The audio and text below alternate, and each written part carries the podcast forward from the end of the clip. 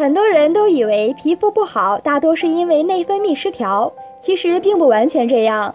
维生素的缺乏也同样会引起皮肤问题。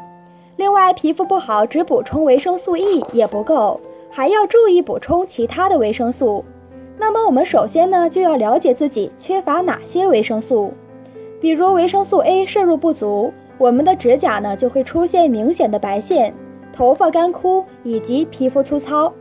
这个时候呢就要补充富含维生素 A 的食物，包括动物的肝脏、鸡蛋等等。那么缺乏维生素 C 就会导致伤口不易愈合、牙齿出血。那富含维生素 C 的食物呢，包括猕猴桃、辣椒、樱桃等等。